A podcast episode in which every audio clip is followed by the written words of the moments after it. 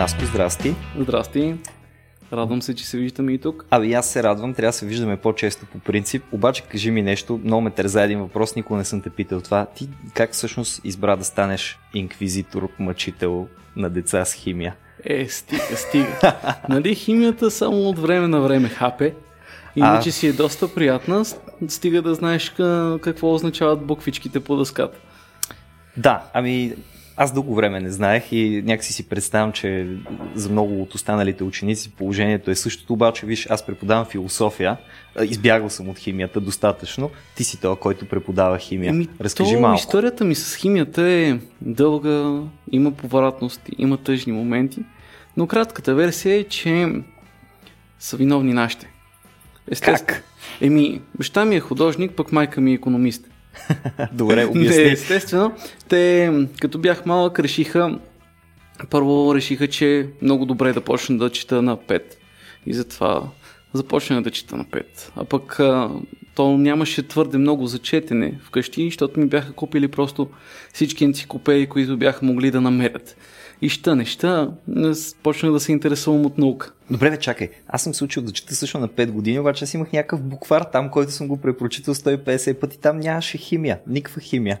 Те сте вкарали директно на дълбоко до стените. То не е само химия. Аз най-много помня една енциклопедия, която на корицата имаше космонавт и една, която пък имаше телевизор с кинескоп. Това като рибния буквар, но да, енциклопедията с космонавт. Абсолютно да. Ама, ама ако ще като рибния буквар, трябва да му казваме водолаз, нали? Защото нали, трябва да го сбъркаме. Така, така. и в крайна сметка, нали, четях си, питах въпроси, нашите ми отговаряха на всяко защо. Mm-hmm. И това ми подсказа, че всъщност ако питаш достатъчно защо, може и да разбереш нещо. И в крайна сметка, втори клас излезе една поредичка която първата, химия, първата книжка беше Химия и хаос и... Страховитото в науката. Абсолютно. Да. Най-яката поредица. Така е. И аз си обичах и... дори като дете. Нали, направих бързо всичките опити там и си викам, о, сега почваме да учим химия в училище, ама съм втори клас и научим химия в училище. Имаме човека и природата, нали, не се казва точно така тогава. Как беше? Природознание. Природознание беше. Да. Ама нали сегашното ни е човекът и природата. И си викам, ху, хайде, има малко физика, има малко биология, ще преживеем mm. в седми клас, идва химията. И дойде седми клас, ама химията не дойде, защото изведнъж както си мислех, че ще правим всичките работи, които половината вече съм пробвал, за които съм имал нещата mm. вкъщи. И така изведнъж почнахме да четем учебника в час и после като ни изпитват да го рецитираме. Звучи ужасяващо скучно. Абсолютно такова беше. Си викам, не, не, не, не, това, това, това не е начина, със сигурност. Виждал съм вече, нали, mm-hmm. малък съм и съм тъп, но зная. И знам, че химията не трябва да е чак така. Един, един от часовете правихме все пак лабораторно упражнение с сребърен нитрат. Така. Тривиалното му име Адски камък, успях да се полея, имах първите черни петна от а, химикали върху ръцете си и си казах, е това е, е това е. Зарадва се, че си го направя. да. Не, не, не, не е зубренето, ето това е, тук това петно е химията. Okay.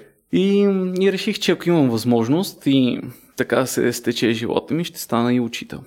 И това направих. Така се стече живота ти. Да. Супер. Тоест, всъщност ти не измъчваш деца и им покажеш, че химията е интересна. Така а, ли? не, не, не съм казал, че съвсем не ги измъчвам. Казвам, че химията не е непременно мъчение. Защото все пак имаме контролни изпитвания. Е, аз, да. Аз ама... не съм твърде подъл в тях, но, но все пак не са приятната работа. Аз май съм по Но мога да те разбера. Нали, философията също много често се възприема исторически тук при нас като свободен час, който си почиваш и нищо не правиш. Пък аз опитвам да ги убеждавам, че философията е смислена и интересна. Така че поне в това мога да те разбера до някъде. Въпреки, че на мен ми беше мъчение химията, аз знам, че беше заради учителките ми. Mm-hmm. Първата ми учителка по химия, седми клас, точно както казваш ти, пък беше страхотен, между другото, страхотна като профил за учител по химия, защото тя беше като вещица.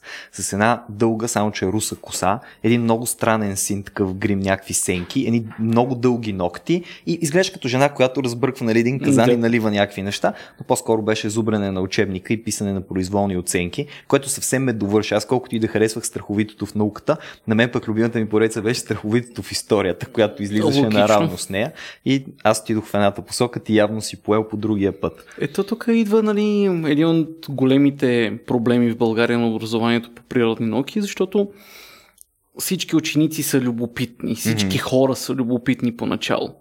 И пика на любопитството е пети клас. А тогава почва скучната част. И Да. ако, ако тая вълна я пропуснеш, после трябва да, да търсиш някъде дали е останало нещо от интереса да го разпалиш пак. М, Истината е, че да, като деца, май всички сме се опитвали да правим разни смеси. Аз си спомням в тия списанията Мики Маус, там също имаше Да, разни имаше забавни опити. работи. И съм ги правил всички тия неща с голямо удоволствие. Ама не само това. Ся, всяко, всяко малко дете е учен, защото все пак трябва да научи как да не умре до пубертета. Тоест, нали, А, как- какво може да да. изпитва и докъде може да го изпитва и как работят нещата и света. Щем не щем, еволюционно ни е заложено да сме учени. Просто понякога успяваме да се откажем рано-рано. М, така, знаеш, по наше време имаше и много енциклопедии. Така ти като го спомена, аз спомням колко много енциклопедии съм чел. Даже имах един много добър приятел, който ми беше приятел по линия на енциклопедичното знание. Примерно до към 6-ти клас сме се събирали дали от тях, дали у нас, да си разменяме кой каква енциклопедия си е купил, да обсъждаме някакви проблеми там. Спомням си, като сме били по-малки, на него бяха подарили телескоп, микроскоп и не знам поради каква причина, имаше спринцовка с игла. И си спомням, че включително е правил някакви странни опити, които само на едно дете вероятно могат да хрумнат към ония момент. Какво ще стане, ако инжектира малко вода в една гасеница в Южния парк? Нали? Това нещо не беше готино за гасеницата. Сигурен съм, че тя се е почувства било. ужасяващо. Изглеждаше като да се чувства ужасяващо, докато чувстваше нещо. Но а, Не, по някаква причина, когато на дете се подари микроскоп, обикновено се случва да има изпринцовка. Не знам защо и при мен беше така. Нито аз, нито нашите проактивно сме искали да имам спринцовки, но те случи се в момента, в който ми подариха микроскоп, много скоро вкъщи се оказа изпринцовка. не ти ли прибраха? Аз представям, че дете с Не, не, спринцовка беше може да е напълни с въздух и да се пробва. беше за... А, без игла, да. Да. добре. Така, така спринцовка може да ни с такива спринцовки, като водни пистолети ги ползвахме едно време. Ама, както и да е, това, което, това, което ми се върти в главата, ние имахме доста такива а, Не бих поредици. казал, че в момента има някаква, че няма достатъчно Мгм. енциклопедии. Има много, превеждат се и нови издания. Нали, онази енциклопедия с кинескопа, вече половината неща от нея, аз ако ще давам на децата си, трябва да мина с една химикалка и да поправям на Бая места. поправки има да се нанасят, да. Така че има модерни, модерни издания, Мгм. както има и доста повече, повече неща. Има комплекти с някаква начална химия, начална физика. Има ако човек иска, въпросът е дали търсенето е достатъчно. Ти всъщност не беше ли даже организирал една рацио котия за деца по едно време или да, аз а, няколко пъти съм, съм правил достъпни комплекти за деца, с рацио включително. Много яко. И тя даже много бързо се изчерпа, защото mm. се оказва, че има някакъв глад. Затова просто не е огромния комерциален глад, който се очаква от нещо, което трябва да е масово произвеждано. А при наличие все пак казваш, продължава да има енциклопедии, а, обаче има интернет. И то е такъв достъпен интернет, не като нашия dial-up connection, когато ние четяхме енциклопедиите, дето трябваше да не ти работи телефона mm-hmm. и едни скреч карти, които въвеждаш нали, кода и чакаш 100 години, за да имаш интернет. И то е 20 минути и затова много бързо трябва да Мгм. свършиш неща, обаче в същото време сайтовете зареждаха толкова бавно, че беше едно просто а, ада на чакането. Та при наличието на интернет Четат ли се, имаше наблюдения, четат ли се ти енциклопедии, интересни ли са на децата, запалват ли се те още от малки така по науката, както ние сме били запалени? И то въпроса с човек, дето чете в интернет е откъде чете, нали? М. Защото интернет е огромно място с много информация и много глупости. Ето, това е проблемът, точно И, така. и всъщност не е проблема достъпа, проблема М. е филтрирането. Точно. Защото, примерно, любопитен човек, ако влезе в Википедия да прочете нещо, третия син линк ще го отведе на друго място и така, нали, а, търсиш, а, нали, например, ам, кой е бил преди кралица Елизабет, а, крал на Великобритания и изведнъж а, по едно време вече знаеш а, всичките породи овце в Нова Зеландия. Супер. И, и, и така това те повлича, ама трябва да, да си останал достатъчно любопитен, че да се пуснеш по тази заешка дупка. Да, ма тя е, тя е много кофти заешка дупка. То е заешка дупка комбинирана с слипър и слоуп, нали? Защото ти почваш да кликаш от линк на линк и си забрал изобщо откъде си тръгнал и, и изобщо много е лесно да не влезеш в дълбочина и да продължиш да си следваш темата, защото си се разсеял с още 10 теми. Да, по това пътя. също понякога е потенциален проблем, ако искаш да научиш М. нещо наистина. А все пак ти преподаваш на хлапета на всякаква възраст? Реално да, в момента имам в едното училище ученици от 2 до 6 клас, в другото имам петокласници, десетокласници и 12-класници. Кои са ти най-любопитни за химията, за опитите, за работата заедно?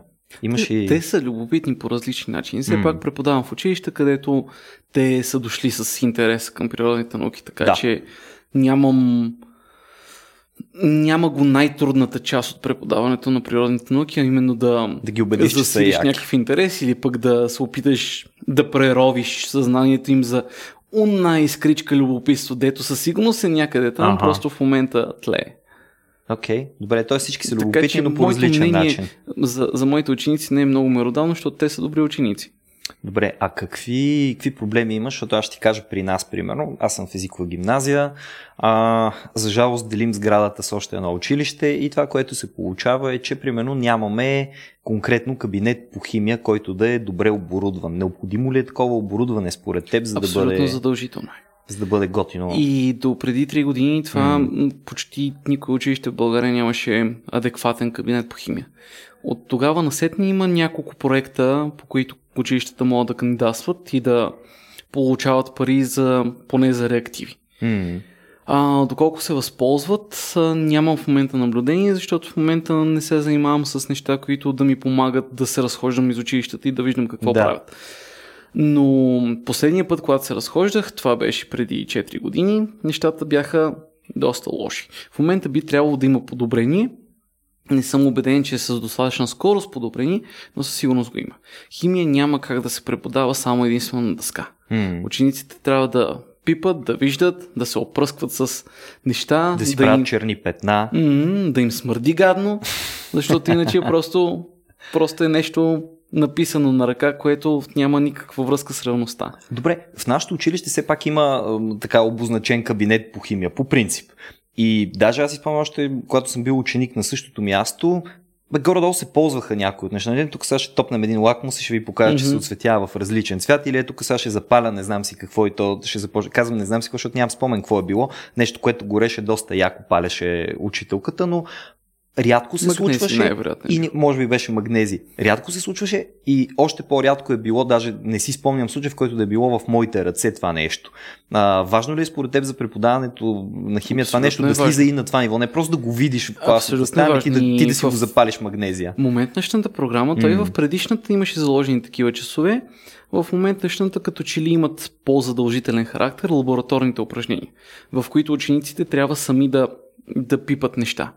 Няма как а, само да си да гледаш и да и после да го можеш. М. Нали, при никое обучение няма как без ти самия да си пробвал да, да си сигурен, че го можеш после. Да, а що не се случва това? Аз много се чудя, тъй като пък и скоро като правихме ремонт преди една-две години на училището, а, всъщност установихме, че а, складчето, което е към кабинета по химия, е пълно. супер пълно. Даже толкова е пълно, че имаше неща, които бяха преседели твърде дълго време там и се налагаше да ги Не, разчистват проблемите са няколко. колегите. Да. Най-малкото, ам, обикновено не преподаваме един норматив. Обикновено mm-hmm. преподаваме повече.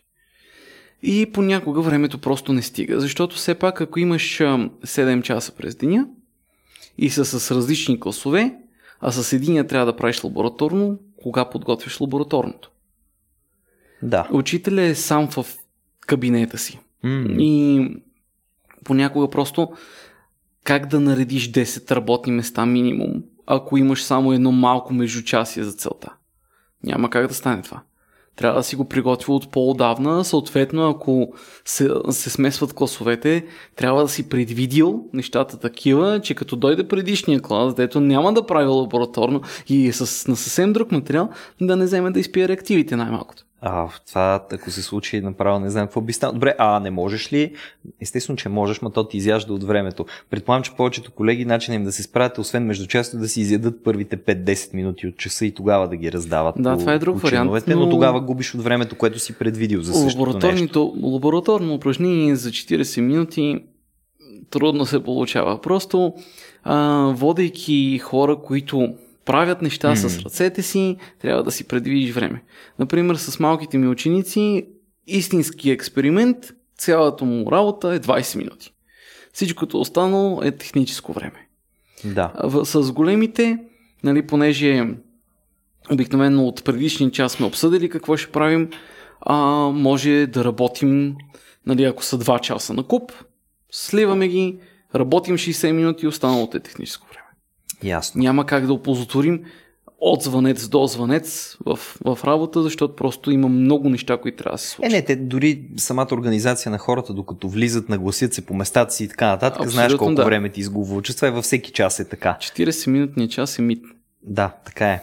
А, добре, направо ще те стрелям с един малко по-предизвикателен въпрос, така от, от по-високо ниво. Аз имам наблюдение върху някои от а, предметите в училище и учебните програми, които са предвидени. Ако сега ти имаше властта да промениш изцяло начина по който се изучава химия, би ли елиминирал някаква част от теоретичното предвидено за взимане като материал, за сметка на това да има повече време, кажем голямата част от часовете, учениците всъщност да работят практически, да дойдат и ти да им кажеш, ето няма да научите толкова много, няма да покриете толкова голям материал, но пък за сметка на това ще успеете да работите много повече hands-on, нали, със собствените си ръце, а, с тия реактиви и всякакви други работи. Звучи примамливо, но е ам, лъжовно. Ага.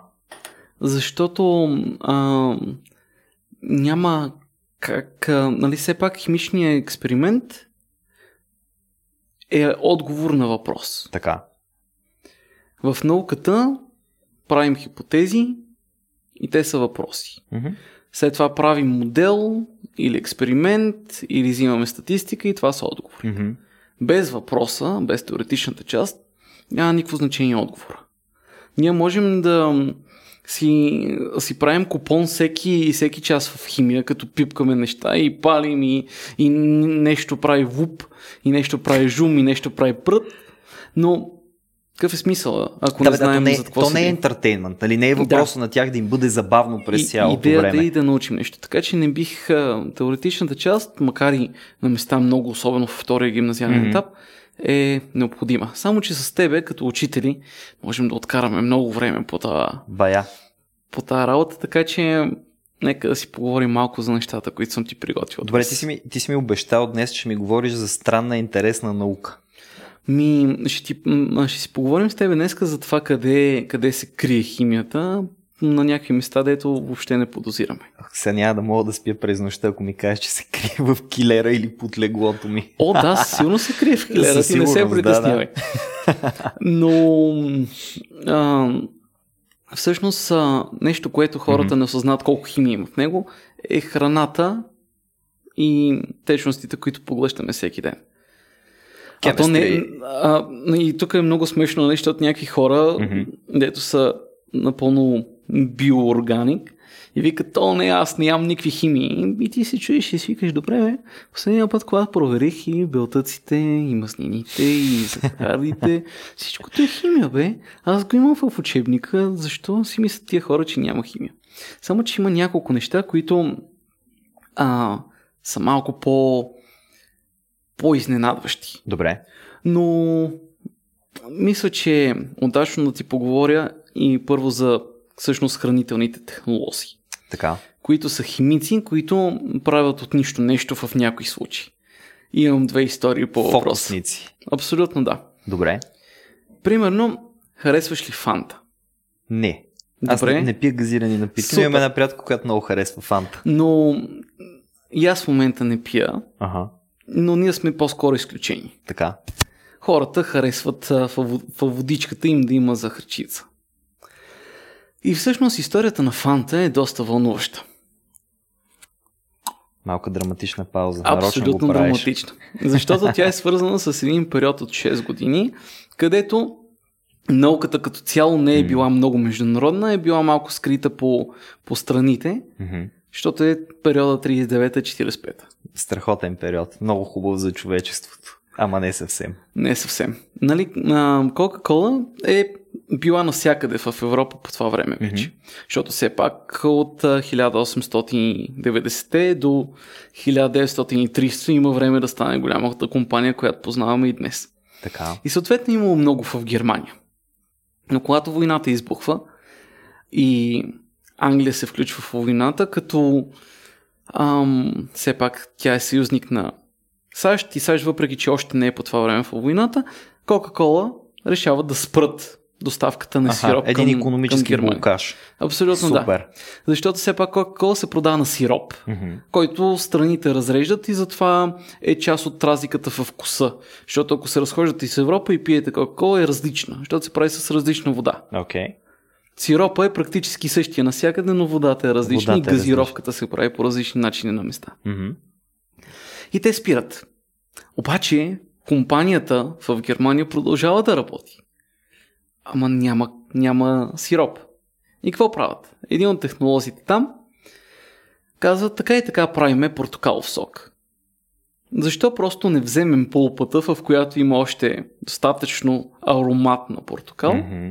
не сложим захар, не го изцедим това и да добавиме водичка, малко жълтичко и какво става пълна фантазия. И така Не. се ражда фанта. Немците. И естествено войната приключва и Кока-Кола каза, «О, ама какво сте измислили тук? Наш продукт, много благодаря. И става марка на Кока-Кола. Окей, добре. А втората история е според мен е даже по-интересна. Всъщност от СИФ а, България е първата страна, която Мгм. внася Кока-Кола, още е в края на 50-те, по едни странни причини, за които няма да си говорим днес. Добре. Следващия път, нали, трябва да има и други разговори все пак. Може, може. Така. Но а, други страни с а, съветско влияние или социалистическа Мгм. економика нямат такъв достъп до, до колата. Една от тия страни е Югославия, където пак благодарение на един хранителен технолог се получава, се появява нещо. Нали, човека е знаел за съществуването на Кока-Кола, естествено, по това време вече Явно всички се знаели. не са 50, а са 70 години. Така. И казва, добре де, ама кока в Югославия не расте. Кола още по-малко. Какво можем да направим? По нашите планини растат най-различни работи, най-вече шипки. И а, преглежда от какво си правят чай бабите. Мгм. Шипката е най-вече още няколко билки и казва, добре, аз не мога ли направя сироп това, малко карамел, газираме го и си става същинска кола. И така се ражда пък напитката кокта, която в момента може да се намери във всяка страна, която е била в бившата Югославия. И в Сърбия има, и в Словения има, и в Словакия има, и в Но извън тях, Извън тях я има всъщност на много места. Аз не знам защо ние не внасяме. Това според мен е голяма грешка. Ако някой, който има заведение, слуша, внасяйте кокта, моля. Няма да сбъркате. това звучи като някаква индивидуална поръчка. Нали, ви Не, просто би естествено- желал да имаш откъде да си купуваш. а, а, да, защото все пак Димитров град фащаш се на колата Ага. и отиваш чак на 60 км. Кокта. Не. И, и тя е насякъде от тия М. мога да намериш, включително и в Австралия дори, Но не и тук. но не и тук. Въпреки, че сме съседчета. И тя също се едно постижение на хранителната индустрия, защото все пак хранителен химик е решил да, да направи нещо по негов си начин. Тъй като тук преди а, нали, през 70-те и 80-те пък се е правила фанта с тиква. Това за първ път го чувам. Как така фантастиква? Ми не е много важно, защото ми е сегуей за следващото нещо, за което ще ти поговоря, именно Рачел. Аха. А, Рачел харесваш ли? Не. Виж, аз съм Да, бе, не, не, ти- не и сеяр днес. Между другото и аз. Аз не харесвам абсолютно нищо с тиква, но рачела все пак е традиционно ядена и с някакви работи в, и с някакви области в България. така. И рачела се прави по много интересен начин.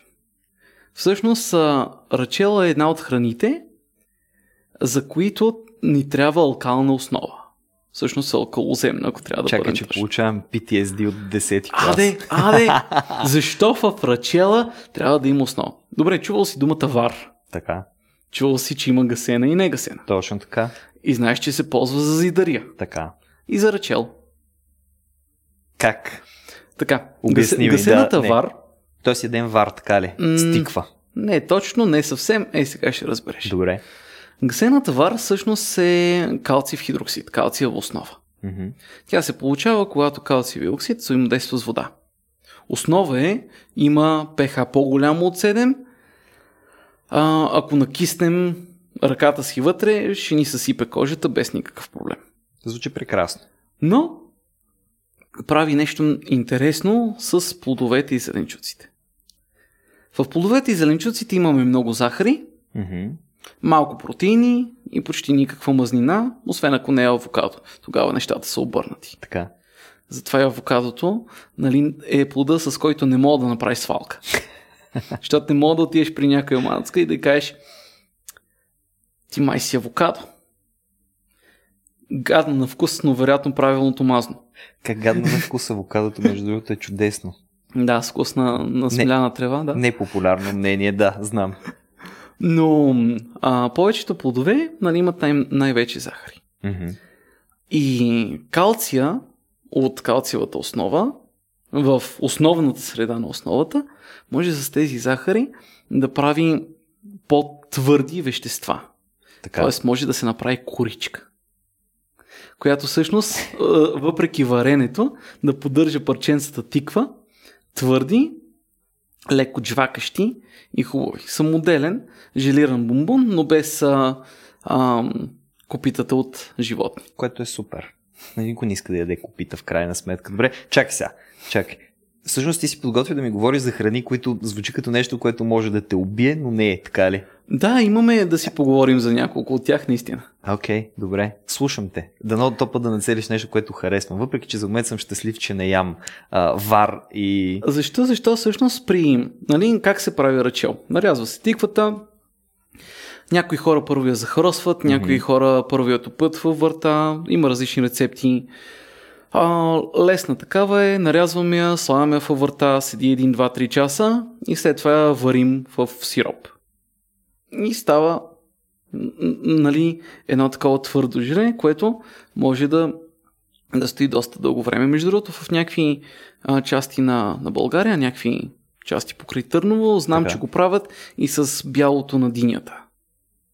Това ми е между другото любимата част от динята. Ето ще ти кажа сега, че харесвам така, нещо. Че, така че ръчел може и да се направи с това.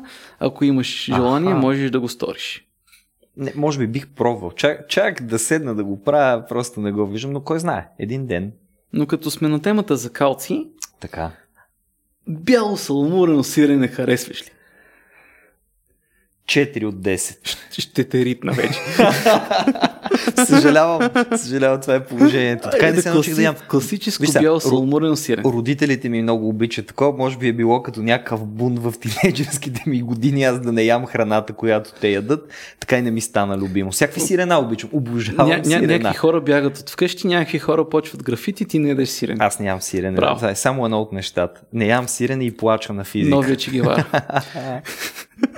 Надявам се не. Добре, кажи ми за сиренето. Все пак, защото Сирене- това поне е нещо, което от време на време ми се прияжда. Добре. А ще видим после. После има, имаме, имаме друга храничка. Надявам се там поне да оцелим, защото Е, нищо Е хубаво. Не. Виж, това не го правим само за нас двамата. Хора ни гледат и да, ни да. слушат. И може те... някакви хора да имат нормални хранителни навици. Например. Това. И да не харесват авокадо. Бляк, ако не харесват авокадо, Не, бе, не да е го чак толкова лошо авокадото, особено ако си гигантски ленивец. Но това е история за друг път. Добре. Спойлърс. Кажи ми за, Та- за сиренето. Салмуреното сирене, когато... Нали, знаем ли как се прави сирене? Не. Добре. Приятели са приятели, сиренето е с пари. Това е всичко, което, което знаем за сиренето. Имаш крава, пиеш Имаш мляко, крава, нямаш пиеш крава, пиеш мляко. бира. Точно Окей. така. Точно така. А, сиренето а, съдържа повече мазнина от плодовете, очевидно, и доста повече протеини. Мгм. Главният протеин в сиренето е казеина. Така. В общия случай той седи из водата в сиренето без никакъв проблем. Мгм. Обаче ако подкислим сиренето, сложим мал- малко киселинка, ако подкислим млякото, нали, малко оцет, малко лимонов сок или нещо подобно и дигнем температурата над 36 градуса, казина ще каже Абе аз май не искам да съм в разтвора, ще падне на буца, увличайки мазнините и някои други вещества, които се намират в а, млякото и това всъщност е протосиренето. Естествено, Протосирене. можем да не го правим с, а, с лимон или с Така. оцет, можем да го направим, Да. например, с сирище. Тоест ензими, които да Мгм. направят абсолютно същото. След това, естествено, трябва да изтискаме водата от сиренето.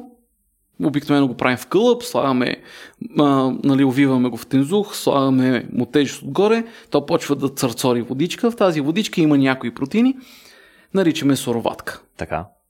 И нали, обикновено тази вода или се влага в сосове и неща, които съдържат сирене, или се суши за фитнесарите. Най-често май това. Да, защото време. нали, това whey protein е точно суроватъчния протеин, който е дошъл от там. Така. Това, което ни остане вече, по-масивното, има същото, същата консистенция като млада моцарела, като бурата, като фета. Ето неща, които ям, например. Еми сирене. Е хубаво сирене, ама. Ти ме попита за българско бяло саламурено сирене. Добре, Аз ти казвам айде, сирена, да го обичам. направим това на, на саламурен. Така. Трябва ни саламура. Трябва ни. И в саламурата обикновено се слага, освен сол, и малко калциев дихлорид. Що? А, добър въпрос. Защото калциев дихлорид, знаеш ли за какво се ползва обикновено? Никаква идея. А, ходил ли си някога по улиците зимно време? А, Случвало се. Виждал ли си как ам, а, хората, които работят от почистването, взимат едни големи пакети с едни едри кристали и ръсят наляво надясно? Така, за да не се заледяват улиците. Точно така. Това Да. се нарича луга и е смес от магнезиев и калциев хлорид, най-вече калциев хлорид. Аха, добре. Е, ако вземем само калциевия хлорид и сложим малко в сиренето, то по същия начин, както беше при рачела, но заради протеините в сиренето, Мгм. ще направи коричката и постепенно тая твърдост ще започне да влиза и навътре Така. в сиренето. И това е двояко. Първо, буцата седи здрава Мгм. и второ, има достатъчно а, достатъчно гъбеста е и хваната една за друга, че да не се троши като тебешир сиренето. Така. А това е добре, защото сирене, дето а, се троши като тебешир, ти още по-малко бял. Най-вероятно, да. Поне да изглежда хубаво. Но класическата рецепта и държавния стандарт а, се влага кал, а, калциев дихлорид. Мгм. Освен това, той възстановява малко от калция, който може да се загуби при пастеризацията на млякото. Защото пастеризацията е всъщност изваряване при много висока температура за много кратко Да. време. Част от калциевите съединения падат като тайка в такъв при такава преработка Мгм. и това възстановява част от калциевите иони, които знаем са добри за костите. Искаме ги. Да. Особено По принцип, когато сме да. деца. Като дете поне ядях такова сирене. Добре, това, това е нещо. Стигаме до някъде. И другото вещество, за което ще си поговорим, то е химията, дето се крие в килера ти. Тежката химия. Ми доста тежка, да. И зловеща. Що ме в ли си- килера ми, най-вероятно е зловеща. Чувал ли си за сода каустик? Чувал съм за сода каустик, да. Тя се крие в килера ми, така ли? А, почти съм сигурен. Добре. Ти после ще кажеш дали или. Та содата каустик или натриева основа М.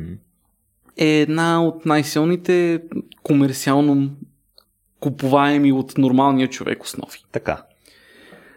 И я има на изключително много места. Натриевата основа, я да видим, препарат за почистване на канари. Разбира се. Ако е за гореща вода, това е просто натриева основа с малко парфюм. Така. И, и съвсем малко сапунче. Налага ли се да има парфюм? Не, Добре.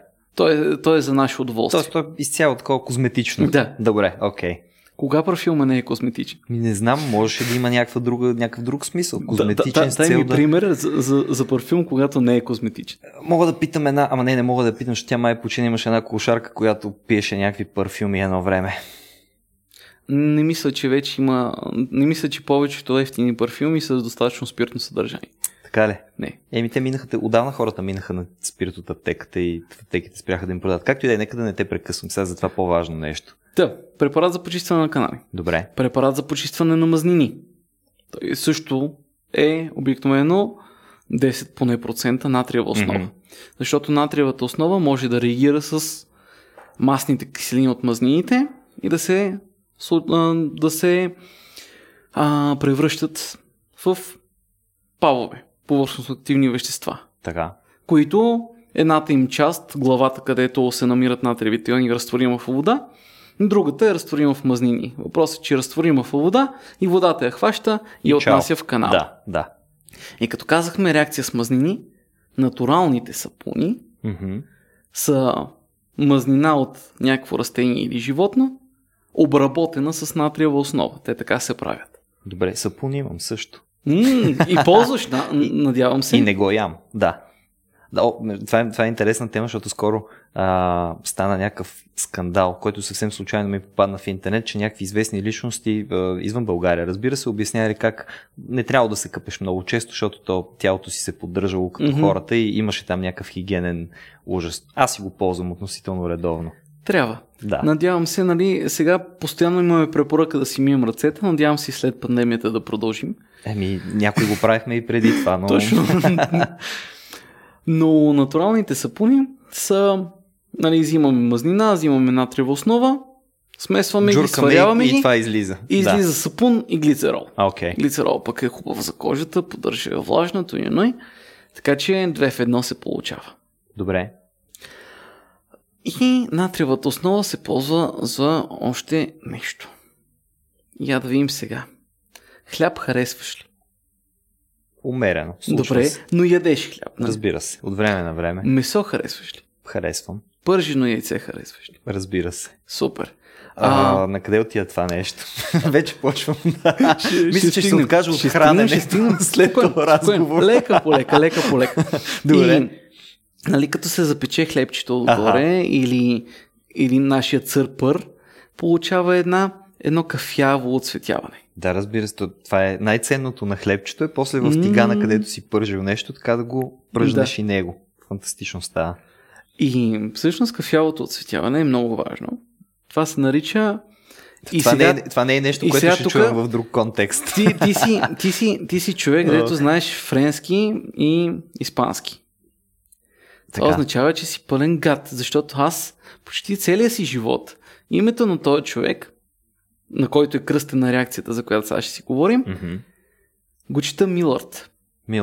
Така. Милърд. Защото се пише М а, И Л Л А Р Д. Французин ли е?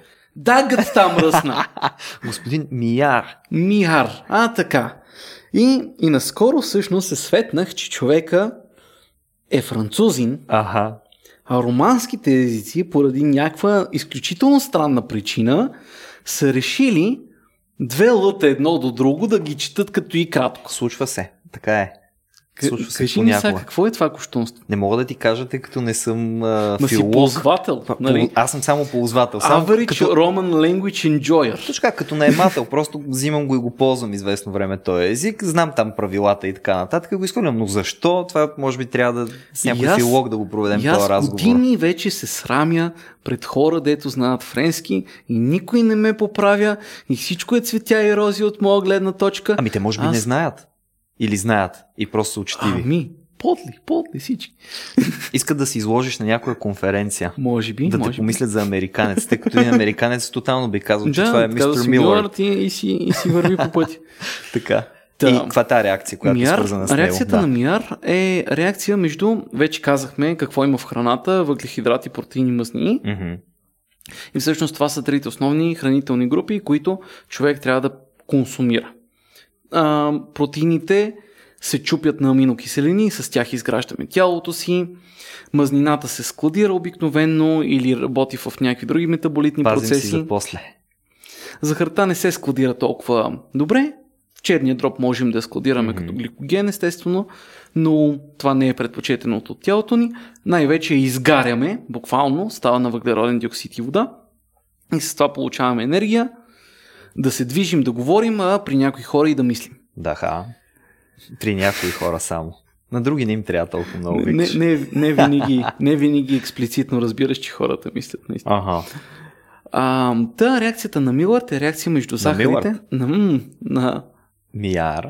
реакцията на Миар е реакция между захарите и протеините. Добре. При които всъщност продуктите на, на тази реакция са кафявото нещо, което а, има, придава този вкус на сготвената храна. Тази реакция обаче се катализира от когато средата е алкална, когато средата е основна, Така. когато pH е по-голямо от 7. Така. И това най-лесно се, се прави, когато топнеш съответното нещо в натриева основа. И сега да ви им прецел ял ли си? Ял съм, да. Даже много харесвам. А, Ето. хванахте! А, И прецела лек кафеникъв загар ли има или е тъмно кафяв? Направо си е тъмно кафяв. Прекрасен Значи- и хрупкав. Значи реакцията на Мияр. там е работила с невероятна скорост. Искаш да кажеш, че брецелите ги топят в натриева основа, така ли? Точно така. Дори това, ако, ако ми го кажеш така е, и не съм ял никога брецел, никога не бих си взел брецел да ям, защото Не, не, звучи меко ня- казано ням- няма проблем. да. Няма проблем. Обикновено брецелите се месят, Мгм. втасват, формуват и тогава се потапят в топъл разтвор на натриева основа и се оставят настрани. Така. Натриевата основа започва каталитично да, да спомага за реакцията. Мгм. При изпичането обаче се случват няколко неща. Първо, реакцията действа по-бързо, Наука. стават много кафеви Аха. коричките на тия работи, стават много вкусни, имат а, специфичен солест вкус понякога, ако, ако им обърнеш внимание. Следващия път със сигурност след този разговор ще му обърна внимание, повярвай ми. Ами, този солест вкус се получава от едно друго вещество. Натриев карбонат и натриев хидроген карбонат, Мгм. които се получават при реакция между натриевата основа и въглеродния диоксид във въздуха, Да. особено при такава температура. Тоест няма никаква натриева основа в готовия прецел. Слава богу. Но реакцията е станала много по-добре, много по-пълно, имаме много по-кафяво и много по-вкусно Абе, имаме страхотен резултат, да, няма какво да се лъжим. Добре, това, преди съм се отказал изобщо да се храня и всичко, а, мога ли да те отклоня малко да завия в друга посока, защото ако ми разкажеш още една история за храната, вече просто виждам как като отида да си изготвя нещо, ще виждам някакви химични формули. Не, не, с, с храната сме до тук, защото Приключихме ли? до, докато, докато си говорим наближава, докато снимаме наближава обята, пък мен започва да ми се обажда корема, така че стига сме си говорили за храна. Добре, после можем да се почерпим един брецел, ако някъде има, но за жалост няма. Не сме дори близо до коледа, чак толкова колкото ни се иска, така че няма как Не, да не, го няма направим как. скоро. А, освен, аз за едно яко място с брецели. Мога да те заведа там някой път. Кажи ми за нещо друго, което ме интересува. Сега няма да навлизаме в изключително дискусионните въпроси, свързани с, вакцини и така нататък, обаче ти каза, че си мием ръцете и проче. Освен, че си мием ръцете, навсякъде се пръкнаха някакви дезинфектанти. А, в училище е пълно навсякъде Мгм. дезинфектанти. Даже скоро имахме една такава лека драма, че чистачките ни бяха тръгнали да пълнят дези, ам, диспенсъра за дезинфектант за ръце, без искат с грешния дезинфектант, дезинфектант за пот, а, което, както може да се досетиш, слава богу, го установихме бързо и го отстранихме като проблем. Да, м- по-да не се прави от хора, така че... По да не се прави от не са хора. и Точно така. Точно и така. хората не се правят от пот. Имаше и нещо интересно за дезинфектантите, което да ми разкажеш. Ти ми загадна малко по-рано, като си говорихме, че... Да, между другото имам. Всъщност, дезинфектантите, които можем да намерим на пазара, са няколко вида. Мгм. Алкохоли, най-вече етилов и изопропилов, Така. Които са относително безопасни, бързо изфирясват след като са си свършили работата и са подходящи за повечето нужди. А, за промиване на рани, например, имаме още няколко. Имаме йодова тинктура или а, йод повидон, Така. Тоест, това е химичното, а, химичният елемент йод, простото му вещество, разтворено съответно в спирт или в Мгм. един друг полимер, а, което е страхотно за, за ранни още се ползва. Освен това и цапа много. Цапа кафяво. Имам, имам вкъщи покрай един Мгм. домашен любимец преди време. Да. Другото е калиев перманганат, който в, в, а, се продава на твърдо, което е малко странно за мен, защото разтворите за промиване трябва да са с много ниска концентрация, иначе цапа особено пък може да доведе и до кожни изкария. Ако Така. се прекали с него, Да. ли? Аха. А, още какво имаме? Имаме кислородна вода, 3% Разбира водороден пероксид, който обаче реално, ако си промием рана с него, виждаме бълбук, бълбук и си мислиме действа много. Всъщност кислородната вода не ми е по-добре от нормалната вода, просто заради каталазата в кръвта има мехурчета и изглежда готино. Аха, а каква е причината тогава да, да е толкова И представа си, нямам честно казано. Аха, просто е някакъв градски мит, такъв Може би, фармакологичен за продаване на кислородна вода. но, Добре. но дезинфектантите, Така. ам, всъщност два от тях можем с тях да си направим ракета. А, как така да си направим ракета? Да си направим ракета, в смисъл, че ще си Еми, променят а, агрегатното имам- състояние и имаме ще строим няколко- части за ракета или... Няколко начина да изстреляме ракета. Можем да имаме някаква твърда смес, която палим и от нея излизат много газови частици и това ни хвърля ракетата напред. Добре. Чудно. Можем да парим газове и те преди, че се получава поне нещо друго, което е горещо и газово, М. и то да излиза и да ни бута ракетата. Можем да произвеждаме газ от течности. Разширява се обем, излиза някаква материя зад ракетата, бутя. И всъщност така вид ракета се използва. Първите самолети, при които се е тествала ракетна система, са били а, две, два концентрирани разтвора, Мгм. които се смесват и излиза много кислород и водна пара и бута самолета напред. Окей.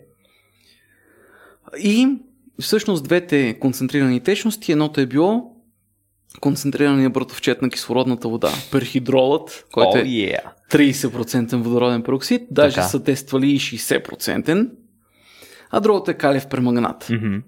вече концентриран. Двата смесени дават много кислород и много топлина и вода. Водата от топлината минава в пара, така че имаме два газа, които искат да напуснат този съд колкото се може по-бързо. И напускайки го ни пропелират нататък. Точно да. така. Но е имало проблеми с тия двигатели. Аха. За да върви по-добре реакцията, а, в а, един от разтворите слагаме сярна киселина. Тоест, по едно време в горивната смес, нали, в двигателя, имаме гореща сярна киселина. Супер звучи. Звучи като bad time. Плюс Да. това имаме концентриран а, калиев перманганат и недоизразходван перхидрол. Аха. Което означава, че тия самолети много често при кацане, ако е преди изразходване съвсем до сме, на, на сместа, може да се скъса нещо и пилота да бъде добре окъпан и съответно напълно умъртвен. Страхотно. И затова не ги... Предполагам, че не много пилоти са искали да бъдат това в историята на човечеството. Мисля, че има десетина случаи. Десетина когато са ползвали такива самолети. Яйкс. Това пак е по време на Втората световна война от немската армия. Да, еми в времена на всичко на всяка цена, може би им се е струвало Но окей. мисля, че имаме по-интересен въпрос от дезинфектантите. Добре, слушам. Ще ме откажа ли от това да ползвам дезинфектанти? Не, но може Добре. да промени начина по който седиш. Добре, слушам. Защото ще си говорим за газодишане. Какво е газодишан? Така, въпросът започва малко по-рано. Сигурен съм, че това не работи. Чакай сега. Всяко дете като малко си е запушвало носа и устата, за да провери дали има газодишане. Няма газодишане. Зависи от случая.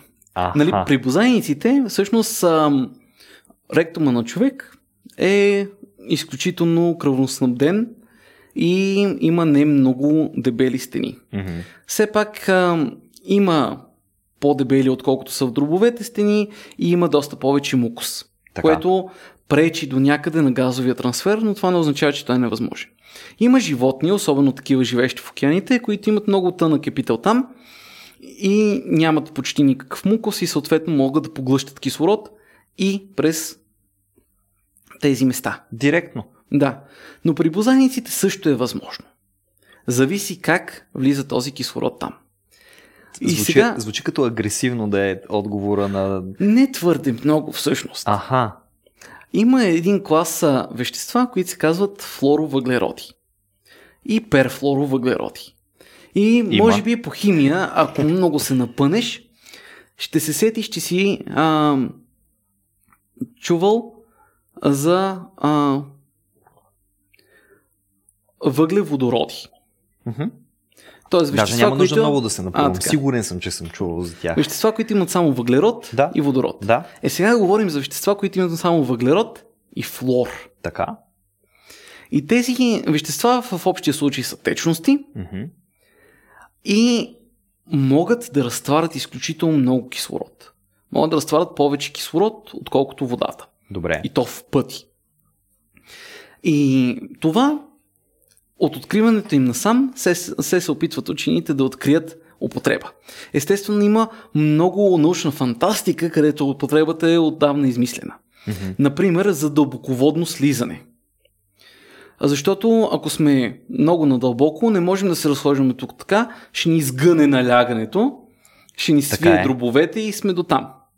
Но ако дробовете се напълнат с течност, пълна с кислород, Мгм. би трябвало да можем да издържим хем налягането, хем да си дишаме. Защото не могат да се сгънат, а в същото време ще имаме и кислорода, който А, ни е необходим. така. Супер. Така? Но това все пак има проблеми извън научната фантастика в реалния живот, а именно това, че трябва всъщност да вкарваме и да помпаме по 5 литра в минута от тази течност. да, това звучи като известен проблем.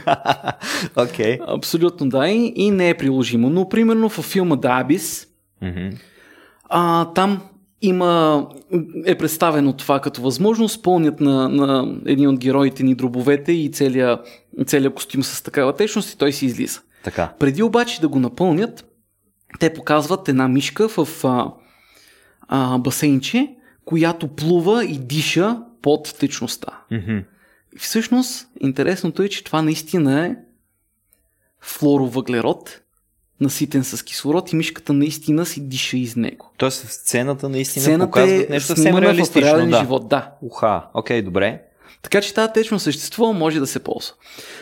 Друг път в научната фантастика, където виждаме такава течност, е в свръхбързото преминаване през космоса, Така. където очакваме голямо ускорение, някакви десетки жита, мгм. които естествено пак биха смачкали човек. Ако го напълним обаче с течност, би трябвало всичко да е наред. Да. Човешкото тяло има плътност, що годе, колкото тая на водата. Най-леките флоровъглероди имат плътност два пъти по-голяма от тая на водата. Добре. Няма да се различава това да имаш течност в дробовете с това да имаш тухла в дробовете. А, харесва ми на къде отият нещата. така че и това не върши работа. Добре. Но от известно време насам текат най-различни изследвания по въпроса дали флорокрабоните не могат да се флоровъглеродите не могат Мгм. да се използват за вентилация.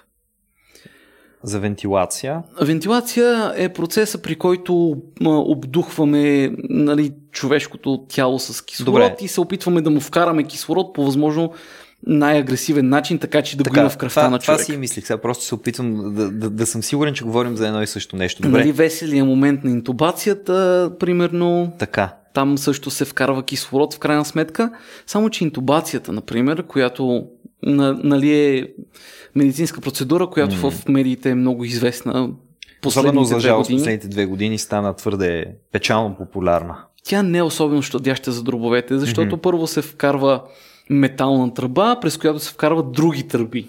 Да, агресивничко звучи. Няма да, да и, и е нараняващо. Да. Но от известно време насам а, вече имаше тестове с мишки, с плохове и с прасенца. Ще ги слагаме да плуват ли хората? Ми, звучи, така звучи по-романтично, но не е така. Добре. Ами, А, тази течност може да се помпа и, и да се извлича по-лесно от ректума, отколкото от дробовете. Аха. Защото той все пак а, има много по-простичка геометрия. Той е, той е просто тръба, билота и по-дълга, но все пак с, що гледа хомогенен изглед Мгм. и през нея можем лесно да, се, да влиза течност и да излиза течност. И всъщност а, при мишки, а, които са, са потопени по този начин, без особено старание да се вкарва нова течност, а с една доза, издържат 5 минути повече без кислород, отколкото мишки, на които просто е спрян кислорода. Така. А това е много, много, много по-щадящ процес. Така че надали ще се ползва вместо интубацията, евентуално ако почне да се ползва при хора, но може да се използва при вентилация заедно с него, така че да не се стигне до интубация. Тоест може да се насища през то, този начин малко по-добре кръвта на кислород и с това да се справим с всъщност най-големия проблем. Липсата на апарати физически. Мгм. и агресивните тръби. Точно така. дробовете. Вау, окей, добре. А това е нещо, по което се работи всъщност в момента. Да, в момента даже има подходящ м, флоровъглерод за тази цел. Тествания флоровъглерод се нарича флородекацен Мгм. и той има 10 въглеродни атома и на всеки от тях има по 2 или 1 флу- флорни. И това върши до някъде работа и, и може и да стане скоро приложимо за хора. Газодишането възможно, нали така? Абсолютно да. Вау, окей, добре, това е. Не знам, това е абсолютно, както ми обеща, нали, някакви неочаквани неща, свързани с науката, сервира, не знам, толкова много информация, с която даже се чувствам леко оверлоуднат, но обогатен, в крайна сметка. Е, после ще го гледаш на, на записа и ще, ще си преговариш. А, ще страдам. Да, да, о, естествено, в смисъл този запис в Bookmarks ще бъде запазен някъде там. Какво беше онова там за, за натриевата основа и а, брецелите? Я дай да проверя. Какво беше това газодишане? Как точно работи цялата схема? Звучи много интересно и със сигурност, а, ако разказваш такива неща и в часовете по химия, ако ти се отдава възможност, съм 100% убеден, че учениците много биха оценили подобни примери. Е, винаги, когато можем да го вържим по някакъв начин с истинския живот, го правим, защото иначе става твърде абстрактно. Твърде абстрактно иначе. Ми добре, благодаря ти много за, за този разговор. Беше, Беше ми, удоволствие. да, и на мен ми беше страшно приятно и пак ще го направим. До следващия път тогава.